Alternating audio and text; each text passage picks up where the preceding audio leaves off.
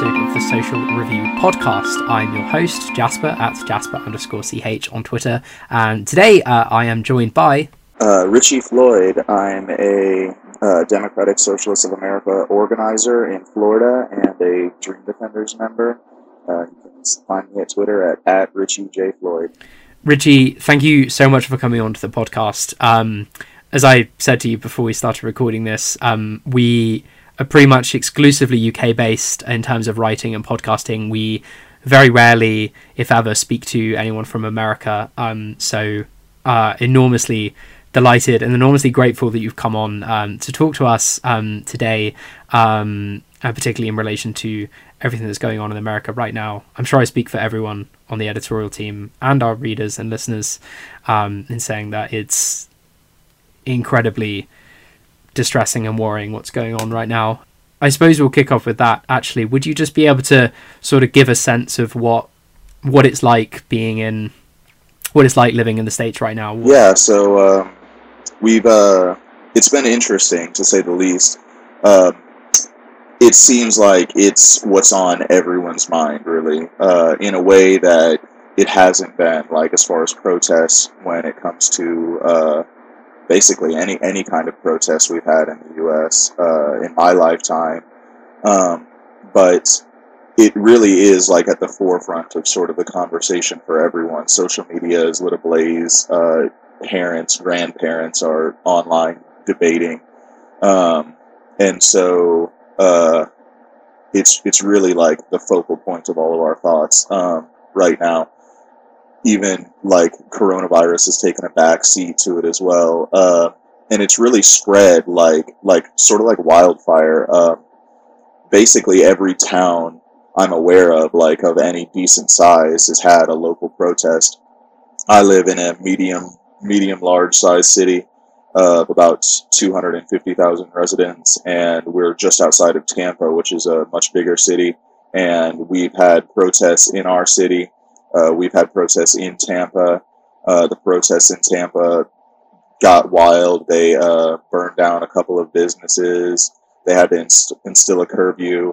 The protests in our city in St. Petersburg, Florida, haven't gotten as bad um, or as good, depending on your perspective. But they uh, they they have had some incidences where they come in contact with the police and uh, the police have arrested some people. I had a friend get arrested last week, or actually just a couple days ago, um, and it seems to me like the perspective, at least if you're on Twitter and whatnot, is that the police seem to be instigating a lot of the trouble. Uh, so it's it's been really it's been really hard to see uh, some of the videos and stuff online. I did have a video from again my city. They shared where people were just sitting peacefully in the street. Like, yeah, they might have been. They weren't even really making that much noise. They might have yelled at the police every once in a while. That was out in front of the police station, and then the police just like jump on a microphone and they're like, "You have two minutes to disperse," and then within just a few seconds, they start throwing uh, flashbang grenades into the crowd, and the crowds running away, and then they arrested multiple people. They detained a journalist that night, um, and so it's really like the main thing that everyone is focused on, and it does seem to be coming around. A lot of the uh, liberals um, have started to point to things like anti-racism. They've started to get uh, more sympathetic to people saying like defund police departments, and that used to never be the case. It used to be uh, liberals were just scared, wanted more police, and it seems like the conversation's changing very quickly here. Have have you have you been to any of the protests yourself? Have you been involved at all, or um, not as not as such? Yeah, so uh, my wife and I did attend a protest uh, briefly. The biggest one that we had, I think it was this past Saturday. Um, that was like the one of the biggest days so far. Although I hear in other cities it has been bigger. Um, but yeah, we just went to one briefly, but they're ongoing right now. I think in our city it starts at 2 p.m. in front of City Hall, and uh, then at some point they march to the police station, and uh, it's going on basically from like 2 p.m. to 2 a.m. every single day. So um, we're uh, we've been part of talks of planning ones that are in the future because right now the ones in our city aren't even planned. It's just every day people are meeting at City Hall. So we've uh, been in talks of planning one with other local groups. Um, I think I've heard like the NAACP is trying to get involved. We have uh, some uh, Black and Indigenous people of color groups that are trying to get involved in planning protests for this coming weekend that we're hoping to help organize and will be uh, probably in attendance for those. But yeah, so far we've just briefly attended one protest. Mm.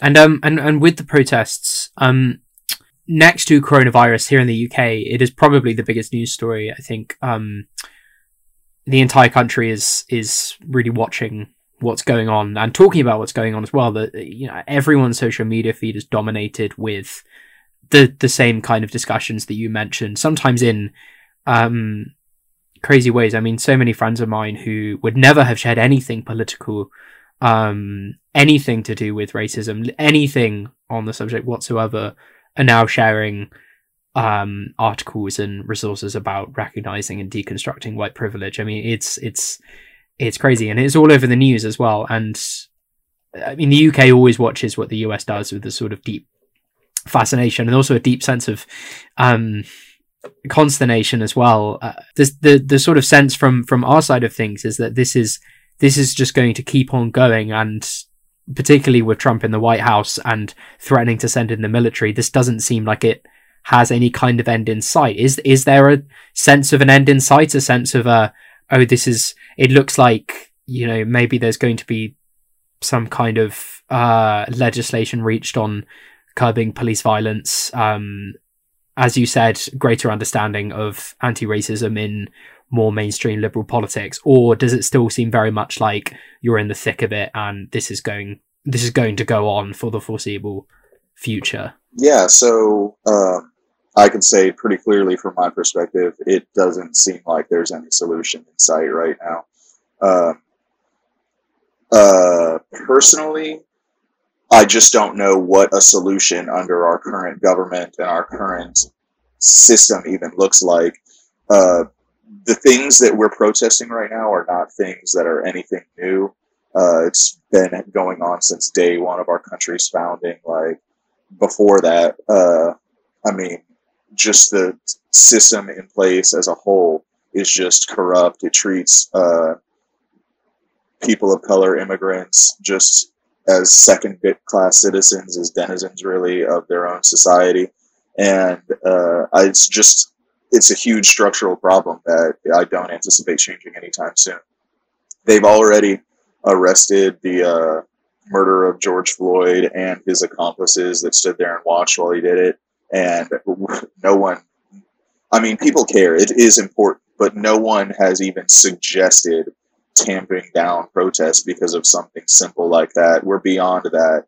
Uh, someone my age, I'm 28, like came of age uh, in Florida. I lived in Orlando when Trayvon Martin was killed, and that really kicked off a lot of this um, Black Lives Matter movement. Um, and like I was a, a, teenager then, I was 18, 19, maybe 20. Um, and that was just like our first experience. And then we've had to watch video after video of it. And it's not going away until we basically create a new world. And uh, i know that the focal point of this has been on oh, police violence and police injustice. But i mean the roots of that are why are the police violent? Why are they why do they treat people the way that they do? And i mean uh, like in my opinion it's it's capitalism. Like they have to protect private property by any means necessary. When you have massive amounts of inequality in a country like the U.S. does, there's no way you can maintain that peaceably. You have to use violence to maintain the sort of structural hierarchy we have in our society. And I just don't know how right now it's going we're going to come to any sort of solution anytime soon under the current circumstances. Now, I'm not saying that there won't be a solution bar the revolution, but I, I do think that like it's going to be uh, it's going to have to be something big to get this to calm down. I, I just don't know what's coming right now. And, and like I said, I mean, we're already planning our protest for next week. We're already uh, like trying to uh, train people to organize protests in the future and uh, doing seminars on abolishing the police and whatnot. Like so, uh, I think that uh, this could right now. I don't see how it could end. It could. It, I think it's going to end up being a long term sort of movement that we have going right now. Yeah. Um. And you mentioned abolishing the police there, and, and police abolition and and defunding the police and sort of uh, radically restructuring the way the police work, the way that the state exercises that monopoly on legitimate violence, to put it in um, the terms of Max Weber, um, has been has been a focal point, as you said. So, would you would you just be able to give a sort of rundown of that of that line of thinking of of of what police abolition would entail, if anything replaces it, what what what what the whole thing is like? Because as we discussed just before we started recording the podcast, um, it's not anywhere near as much of a thing on the UK left with regards to sort of a national understanding and, and the national understanding of what socialism or social democracy entails. It, it's definitely not really there in the UK. So would you just be able to give a sort of discussion on that essentially? Yeah, so I uh, I'll outline it like I could talk about it forever, but I'll outline it uh, sort of as succinctly as I can. Really, in that uh, in the U.S., so uh, to give some background to the listeners, I lived in the UK for about a year and a half. Um, I did a postgraduate degree at the University of York. Um, I went there specifically for that, and then came back to Florida afterwards. And uh, it was interesting. Uh, the policing situation is much different in America than it is in the UK. So in America, like basically, if you go out and about in public, you just come across the police. They're all over the place. Literally, like I live sort of near a business. Um, they're at the business all the time, uh, and their their sort of social function is is massively expanded compared to the UK. I probably went a month in the UK, like between sightings of police officers, if not more. But in the US, it's just not like that. If I drove from uh, home to my place of work, uh, the school that I work at, it's 10 minutes away from my house. Like, chances are I'm going to see a police officer on the way there. There's just, they're that prevalent. And they really, and the police departments really take up about, uh, uh, they, they, they take up a plurality, if not a majority, of local budgets. And so uh, policing is just very prevalent in America. And so when we talk about police abolition, we talk about making that not the case anymore. And so we uh, focus on things like, well, first you need to go figure out how to get from here to there. Uh, and with the way society is structured, you're not going to, American society is structured, you're not going to just not have the police tomorrow. Um, the police, like you said, uh, have a monopoly on legitimate violence, and they uh, and that violence is necessary to maintain the inequality, the property, uh, the private property system that we have right now. And so there's no way under our current system that we're going to abolish the police. But as a someone who's a police abolitionist, you look towards building a world where you no longer have to have that, where inequality isn't what it is now, where you don't have to have them out defending people's uh, private property constantly, where people have uh, good jobs and good health care and uh, you attack crime at its roots. So that's the end goal is to create a society. Now, from getting here to there, you obviously have to have steps. Um, and some of the immediate things we're calling on is to just defund the police department. Uh, you would think in America, like when you think of the police, you think, oh, they help people who get robbed or uh, they solve murders and cases. But the police don't, that's not what they spend most of their time doing. What they spend most of their time doing uh, I guess, sort of in a succinct way, is just going around looking for trouble. Uh, we have homelessness is heavily criminalized in America. We have the war on drugs. We have uh, uh, police harassing prostitutes. We have police harassing the mentally ill. Especially in Florida, we have like I think we're either the worst or the second worst state for mental health services funding in our country, and uh, you hear the meme like Florida Man. Well, Florida Man is a result of a couple of things. Like one, uh, we have like very open laws where anybody who gets arrested, like it's just publicly broadcast. But two, we don't have mental health service funding, so people who need help, the only you can't get it from anywhere. There's just there's no place to get help. It just doesn't exist. I honestly don't know what to do. Like I said, I live sort of near a business district and we have uh, transients that come through from time to time. Uh, I live near a bus stop, near a public library. They walk up and down my street, and we have massive drug problems. And a lot of times, people will have actually overdosed on drugs as hard as heroin, well, and we'll be walking down the street and we'll fall out, and there's no one for me to call, like someone who needs help. Like there's no social services. The only phone number that you can call is the police. And I can't tell you the number of times that the police come uh, an ambulance comes to take care of them. So you call an ambulance because they've obviously had a drug overdose. An ambulance comes to take care of them, and the ambulance determines, okay, they're bad, but they're they don't need treatment. Um, and then they end up leaving in handcuffs because our society has just pushed the issue off to the police because we can't be bothered to deal with people who have addiction problems. And so, what abolitionists abolitionists are calling for now is to change that. Like that's the low hanging fruit that I could give as a good example. There should be a social service that we call instead of calling the police. They get treatment. They have trained social workers come out and help them. Um, they don't have to get involved in getting an arrest record because they have a mental health issue or an addiction issue. Um, and the same thing goes for drug usage and um, and prostitution these things should not be criminal activity. They should be things that are treated as social issues that have social solutions instead of police solutions. So the end goal for police abolition is to create a world where crime is atta- attacked at its roots, where society's ills are attacked in a positive, constructive way, and where policing is brought down to a bare minimum. And uh, so that's the end goal for abolition.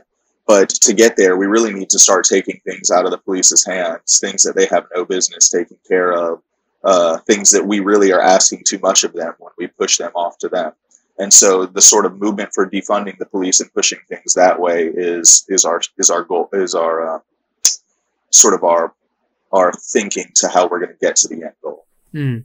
It's yeah, it's really interesting to hear you to hear you talk about it because I I, I completely um, agree with what you said at the beginning about how you can go a month in the UK without really seeing the police in some cases. That's definitely it's definitely different in that sense. But um, and it but it was interesting. It was interesting that the argument was about reframing um issues to social issues away from issues of law enforcement um and you know justice. I say justice in quotation marks. Um is the ultimate vision, and this links in with, I guess, the the Democratic Socialists of America and, and um, the left conting- contingency within the Democratic Party. I guess is is it then fair to say that the ultimate long term goal is to sort of shift shift America and shift society away from that understanding of the state being legitimized through violence, as we as we said there in that sort of Weberian um, definition, away from the state being legitimized through violence and through um, stern protection again protection in quotation marks um, and more to being legitimized through well-being and welfare and social services and providing that providing that society. Um and and linking back onto that um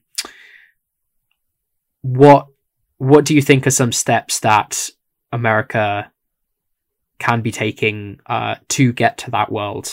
Um and that links with Bernie Sanders and um, Democratic politicians and all that sort of thing. And we can talk about the next. But yeah, what are what are the next steps? Do you think to sort of realizing that and reshifting the paradigm, as it were? So yeah, I mean, you touched on some of it in that like Bernie Sanders platform uh, is helpful uh, at this point. Honestly, with the way that things feel, it feels like Bernie Sanders is a bit too moderate for us now. Um, but yeah, as far as like uh, the Democratic Socialists of America, obviously our end goal is to create a better society. One, like you mentioned, where the state is not seen as legitimate because it holds the monopoly on violence, but the state is seen as legitimate because the people give their democratic consent to the state to be governed by them. I mean, that's the end goal for sort of any like uh, social democracy. Um, and so, uh, yeah, the the point is to create sort of a society that has uh, people who are happy to be part of it. Really, everyone's happy to be part of it. And yeah, some of the steps to get there are pretty simple. Uh, I say simple. Um, if they were simple, we'd do them right away. We have to have the class struggle though first. But um, I mean, the first thing that comes to mind in America is is fixing the healthcare system. Uh, I know, actually, I know uh, people in the UK understand for the most part how lucky they are to have the NHS. Uh, like I said, I did uh, live in the UK for a while. The NHS is a was an absolutely wonderful thing. Um, I am married to a British uh, woman, and my uh, since she's moved to America in the last year and a half, uh, she spent more on healthcare than she did in her entire life. And there's nothing wrong with her. She just has gone to the doctor and to get like just basic care. And it's expensive and it's unreasonable. And our health insurance costs obscene amounts of money. It's the biggest expense that everyone has outside of like uh, housing and maybe transportation. And so uh, the first thing that comes to mind is healthcare. Many the fact that healthcare is tied to employment is just such an oppressive thing. Um, especially at a time when the us is looking at unemployment rates of 30% now we're talking about those 30% of people that lost their jobs, lost their health insurance as well. And uh, health in- healthcare without health insurance is is a dream. Like you're not ever going to happen. It's not going to happen. You just can't afford it. Healthcare with health insurance is is often completely unaffordable as well. And so the fact that uh, some moderates within the like moderate liberals would say, "Oh, we just need better health insurance or more health insurance, like the Obamacare uh, model, is just obscene as well. Like, uh, depending on your job, uh, you can't, you just can't afford your health care, even if you have insurance. It's just too expensive. And so, uh, one of the first steps that America is going to have to take is to fix the healthcare system. Um, some of the other things, obviously, are the same things that uh, Bernie Sanders has advocated for in like raising the minimum wage. You know, the line is fifteen dollars an hour.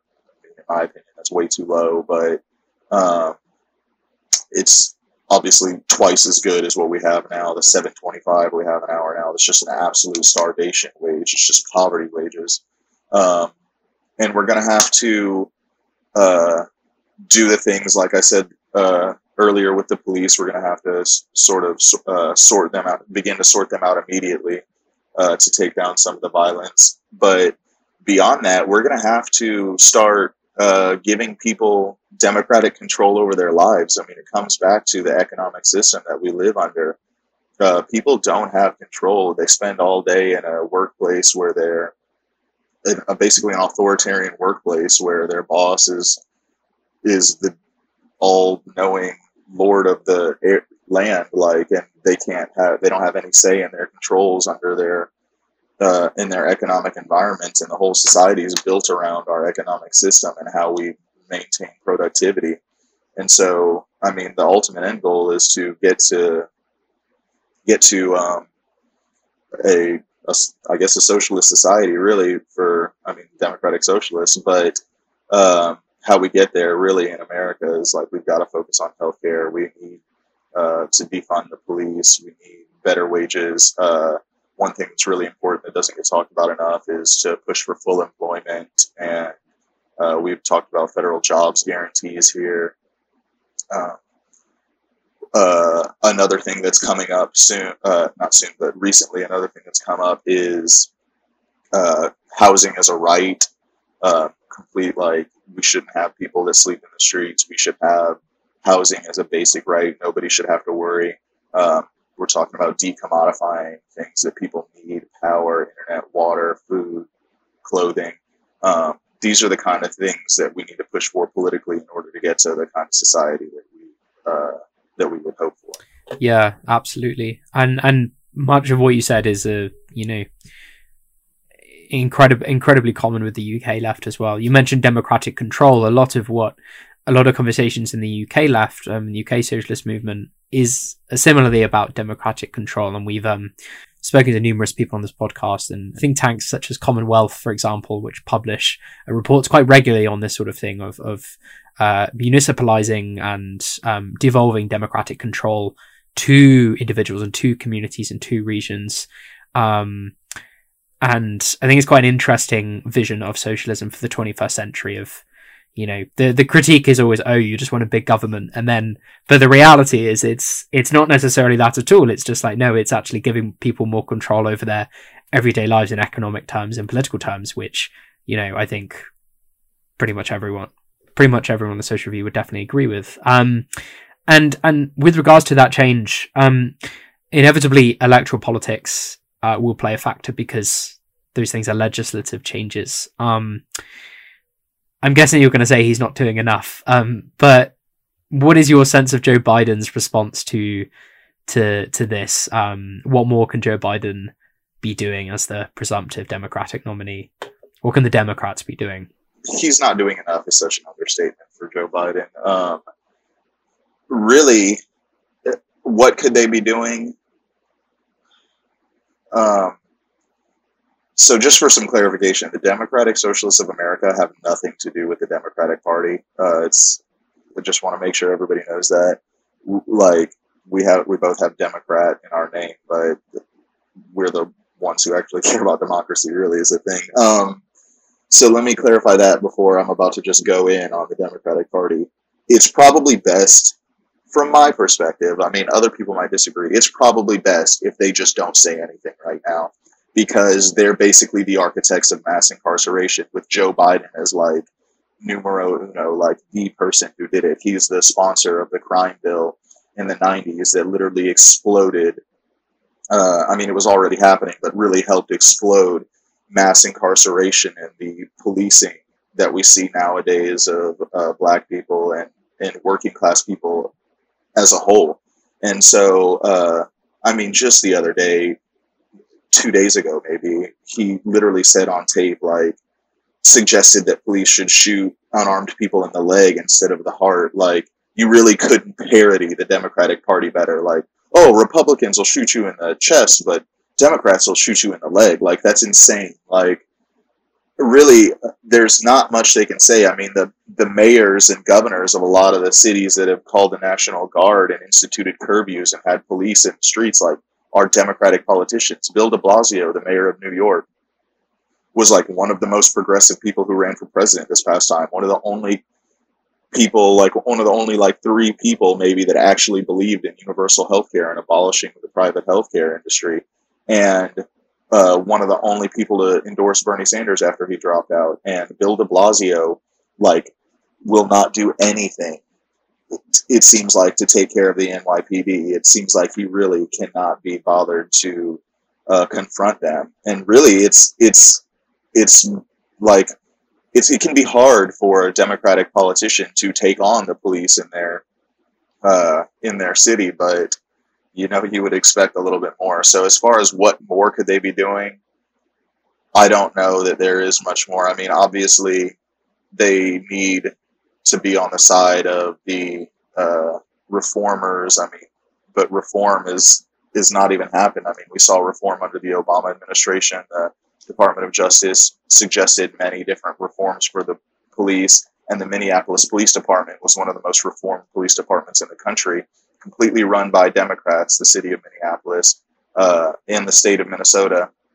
and uh, and we saw where that got us. We saw that that got us brutal murders on videotape, and so uh, it really it's it's gotten beyond really what I think a sort of center right Democratic Party can help to hope to even offer us. Um, and I think that sort of public opinion is swaying, but right now I think we may still be in the early stages of like this this uh, sort of massive upwelling of the movement and it's we're trying to a lot of organizers like people who work as organizers we're all trying to now sort of start attaching realistic uh, demands towards this, and I think we'll sort of see the Democrats catch up to what demands we start to put out about how we want to defund the police and how we want to restructure society. Yeah, and that that Joe Biden quote you mentioned reached the UK, and I too was shocked listening to it. It was sort of just a sort of insane, insane thing to say, as you said, and and definitely, I think, um, I mean, it, it's it's one of the things that we in the UK, as I'm sure you uh, observed too when you were over here, it, it's one of the things we just cannot fathom whatsoever the guns um, and the total political reluctance and the tight grip control of the NRA, um, and this idea that guns are somehow necessary. It's just it's just totally different. Yeah, I just wanted to mention the guns uh, topic real quickly. Like, uh, it's the culture we have here is is absolutely insane. Like, but I just want to give people like sort of my perspective on it in that, um, like the society that we live under is basically dominated by the politicians are dominated by capital and the gun companies in the same way like oil industry and the uh, fossil fuel industry exist is that like they have a lot of money and they are willing to spend literally every penny of it in order to continue their existence to ensure the continuation of their existence. And so that's sort of what our problem is here in the us like you're not like I don't know exactly what the perspective is in the UK, but American citizens as a whole do not want the sort of gun culture that we have here. It's ha- it's like in survey after survey, they it's clear that we want things to change, but the government doesn't act because groups like the NRA, which are backed by weapons manufacturers, the weapons manufacturers know, hey, if we let them uh, take away our profit, like we're not going to exist anymore. And so they will literally spend all of their money to make sure that their existence is continued. So I just hope people in the UK don't think that Americans are really as gun crazy as we as we think. Like we're sort of being held hostage here. Yeah, thank you for the clarification because the surveys are something that I um I pick up on as well, and it's it's sort of it it does definitely underscore the whole that sense of being held hostage, doesn't it? Something which I've been thinking about recently to I'm I'm a I'm a politics student, so I've been revising for my history of political thought exams, which is why I brought up Weber, mentioned Weber. Um, something I've been thinking about recently is is the, you know that that legit- legitimacy of the state and how how you create change and how um in any kind of electoral society how a democratic society how how change comes through the legislature and how how the relationship between uh political organizations so political political organization within Congress, uh, to take the American example, or Parliament in the UK, um, as well as uh, extra political organization, well, extra congressional organization, I suppose, in terms of protests such as these, how those two sides need to coexist and how they can balance and influence the other. Um, but then I completely understand how much fr- how frustrating it must be as well to be living in America where you have a two party system, such a fixed, rigid two party system, or at least that's how it seems in the UK. Um, and to have one side be Trump's Republicans, absolutely no no chance of voting for them whatsoever if you're any kind of progressive. And then to look at Joe Biden saying, "Oh, just shoot them in the leg instead," you, and as you say, be the architect of mass incarceration in the 1990s. I was rereading some um, Ta-Nehisi Coates the other day, um, and uh, I reread one of um, that Joe Biden quote from uh, 1994. I, I, haven't got it to hand. I can't quite remember, but it was definitely like the Democrats, the party of you know more police, more prisons, etc., etc. That leads on to onto the next point again of, of, how you chart out the future because getting legislative change is incredibly difficult with the Republicans as they are now, and with Democrats still needing to go further in order to embrace the left of its party. Of course, there are democratic socialists who have been elected as Democrats. Um, AOC, um, Ilhan Omar, um, for example. Um, but um, there's clearly much further to go, and Bernie Sanders didn't get the nomination. He didn't get the nomination in 2016. Um, and do you? Th- there's there's been some sort of talk um, sort of theorizing among some people that, that Bernie Sanders is, is perhaps a, a contemporary left equivalent to Barry Goldwater from the 1960s, and that maybe the Democratic electorate, the American electorate, didn't want Bernie now, but there is um, public support for some of his ideas. Medicare for all, as you said, um, gun abolition, gun control, um, does have public support. Um, but maybe that those ideas will manifest into another candidate in the future who will um, be ultimately more electorally successful. Do you think that's possible, or do you think that's sort of barking up the wrong tree with historical analogy? Yeah, that's definitely possible. I mean, uh, it's it's not a terrible analogy either. Um, I like to think of uh, sort of for the right in America, like Reagan, sort of as an inflection point. Like Reagan was uh, like finally elected and didn't do everything the like right wanted. But I mean, as far as Republicans are concerned, like before Reagan, like Reagan was a nut. Like he was insane. Now, when you look back on Reagan, you're like, wow, he's a Democrat nowadays. And so uh, it's definitely possible we sort of have sort of like an analogy like that. Bernie loses, we end up with a, a Reagan next of the left. Um, that's a very possible chance. And I mean, it could be, uh, hopefully something similar goes on in the UK after uh, the recent Labour Party defeat. But uh, really, for me, what's more important is sort of looking at the conditions within society. And uh, I think really what we get as far as like political leadership is more based off of the environment that the leadership is created in. So Bernie Sanders came onto the scene and tried his hardest to um, sort of create a left wing movement in a country that's labor unions are downtrodden and that's uh, been brainwashed for the last 40 years to think that anybody in America can make it when we have some of the most rigid class systems in the entire world. And uh, he tried to change that I mean, basically by himself. I mean, in 2016, uh, like no one was talking about socialism. It was insane that he even came in and tried to do it. And it's amazing that he did as well as he did. It, I think it's because there was sentiment underlying things from like Occupy uh, 99% versus 1% were like sort of sort of like had been seeded in our society at that point. But um, when you look back at like President Obama, like uh, or Bill Clinton, and anybody basically posts like the Thatcher Reagan years, like they've been sort of a product product of their environment. Like politics had gotten to the point where unions had been smashed, like capital was in control. Um, uh, police and prisons were all anybody could talk about, and that, and when that's the case, like even if Obama, President Obama, had wanted to be a radical, he like what was he going to do? He had Democrats elected on uh, on using on using police force and getting more prisons. He had Democrats elected on being being right wing and not wanting to move away from a sort of ridiculous economic system. And so even if Obama had wanted to be more radical, there was nothing he could do.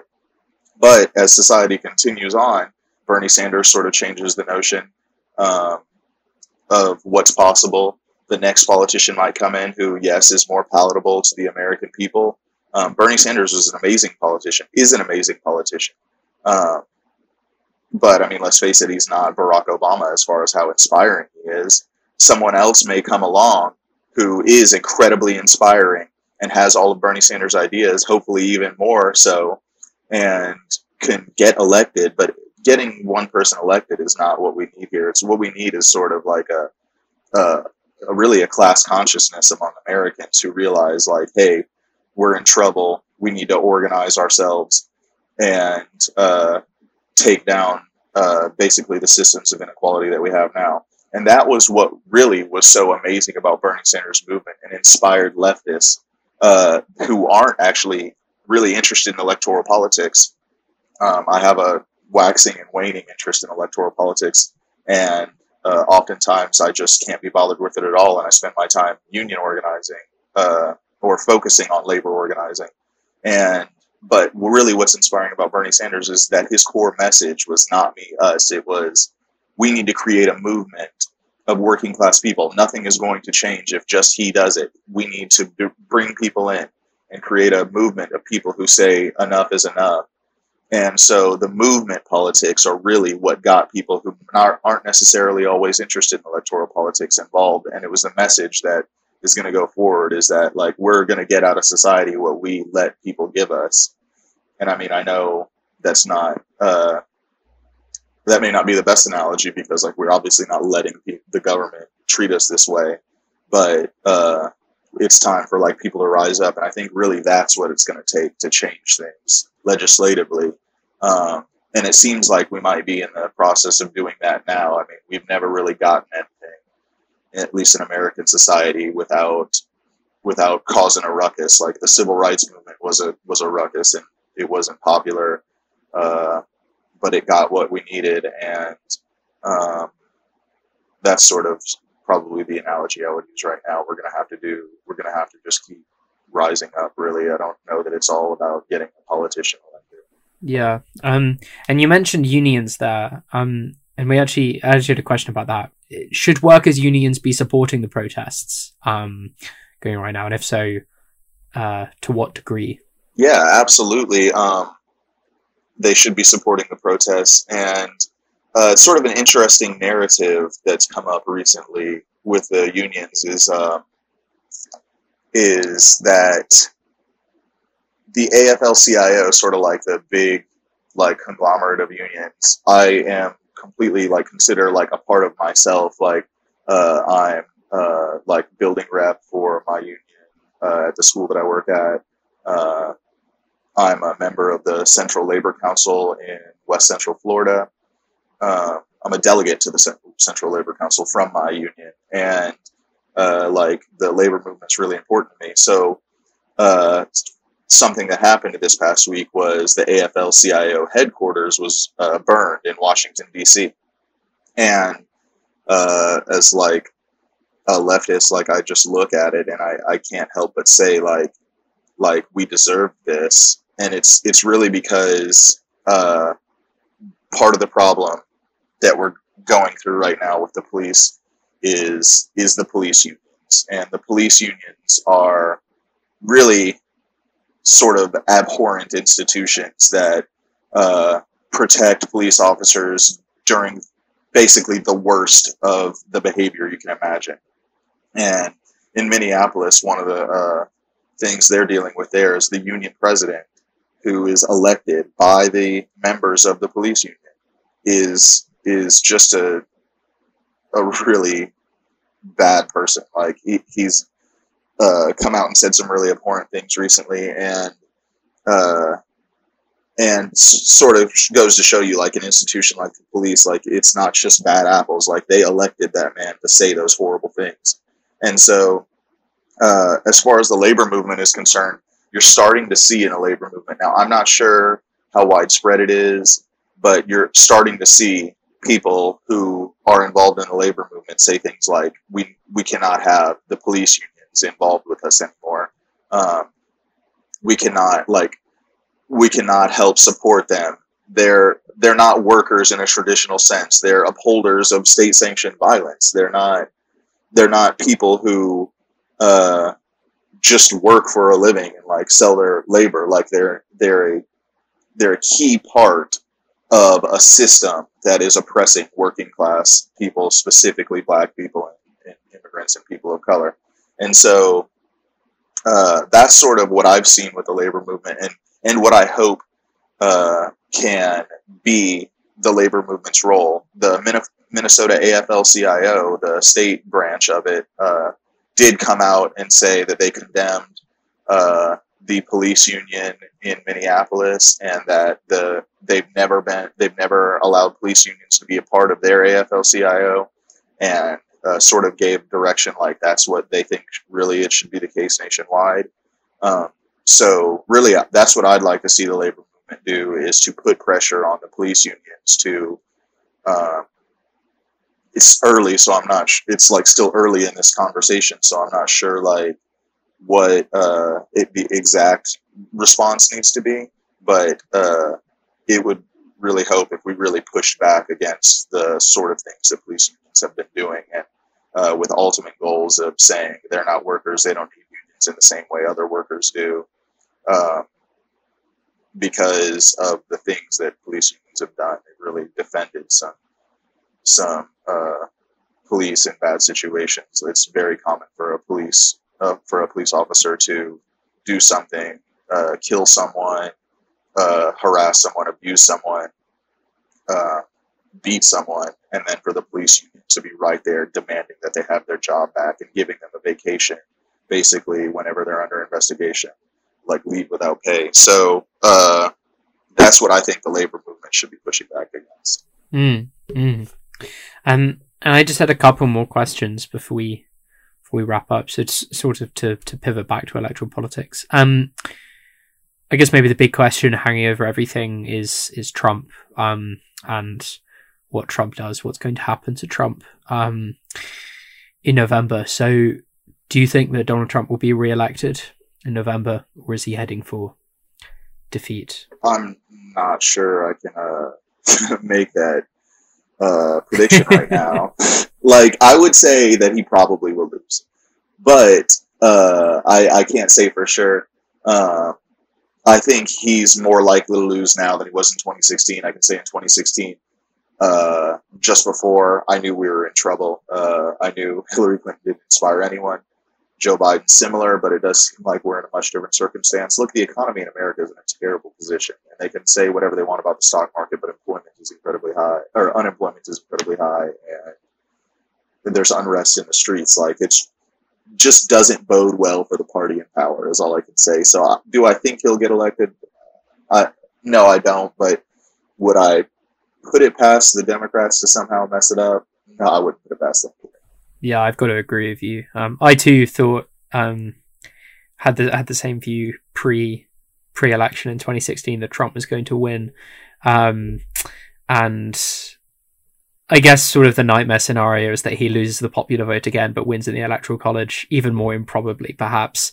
I guess that's the important thing to always remember is that he was, he is, and always has been a minority president. A majority of Americans never supported him, um, and we'll keep our fingers crossed. But yeah, um, and just as a as a as a final question, so back back to the UK perspective, as I said at the beginning, um social media and the media has just been overflowing with discussion on this and so many people who I know who would never have shared anything about anti-racism, about politics, full stop, have been sharing um have been sharing that content and openly discussing it. Um and there's been a lot of particularly around young people, um there's been a lot of discussions on how to show solidarity and what that entails. There's been so much on social media, and I think inherently a lot of that ends up being sort of performative. Um, you know, we had the Blackout Tuesday, Black Squares thing um, the other day. What what what can we in the UK do to to to help uh, in America? Is there anything we can do to help?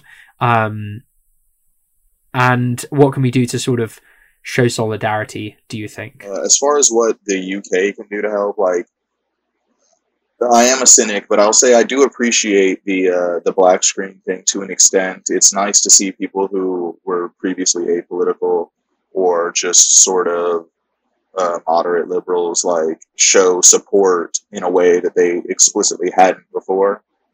Um, but I'd like to see the conversation move towards other things like uh, my thing's always been if you care about black lives, you should care about black jobs, you should care about black healthcare. And uh, it's not just like for black people especially in america it's for everyone. Like you should make sure that everyone has a good job that everyone has good health care that anybody who wants to go to college and university can. Um, so you should care about issues that bring us more towards that kind of society. And so i don't want to hear black lives matter really and then see you be like well I don't want universal health care because I like my health care plan. That's not good. But as specifically people in the UK, I think something powerful uh, for them to do would be uh, not to focus so much on America's racism, uh, but to focus on their own country's sort of racist past and racist present. Um, the UK is not innocent in this. Uh, I mean, the the things that the UK have done in the past have been just as bad, if not worse, than things America's done. And the things that the UK is doing in the present are uh, pretty pretty pretty just heinous as well. I guess heinous is really all I can say. Um, they uh, just recently had the Windrush scandal, which is an absolute appalling thing that to happen in sort of a modern society. And uh, it doesn't stop there. Some of the things that politicians say are just so unacceptable. And um, I can say, as someone who's lived as an adult in the UK and the US, that the uh, UK is that the UK is is not innocent. Like some of the most appalling racism I've experienced as a black person have been have been in the UK. Um, I've been called racist names straight to my face, like as bad as the N word. Um, at like literally the N word in the UK. Um, I've seen uh, just like appalling things in shops. Like uh, had a real problem one time when I went into a shop and I saw they just had like uh, minstrels everywhere, like dolls in blackface, and I was really upset by that. Um, so I would I would just say like if you really care about the racism you're seeing on TV in America, like you should look a little closer to home and know that you're absolutely guilty of it as well. Um, and I'm sure that all of your listeners are aware. Um, but I'd like to say, like, uh, the UK exerts a lot of influence on the world, and I think it'd be uh, it'd be a powerful message to the world if the UK really addressed it as well in their own society, the way we're trying to address it here. Richie, thank you so much for coming on the podcast. Um, it's been really insightful to hear about um, your perspective on things in America and how it's looking up over there. So, yeah, thank you so much for coming on. Thank you for having me. I really uh, enjoyed the conversation, and uh, we'll definitely be uh, checking in with you guys in the future, listening.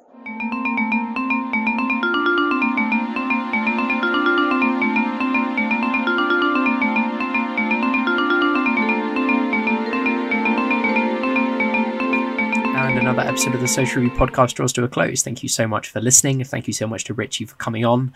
Um, since we recorded the interview, a couple of quite significant things have happened. Um, we spoke about police abolition, about defunding the police, which has now become a topic of international conversation amongst the left. We're going to be featuring a piece on it on the website soon, and no doubt discussing it in more detail on the website and the podcast in the foreseeable future.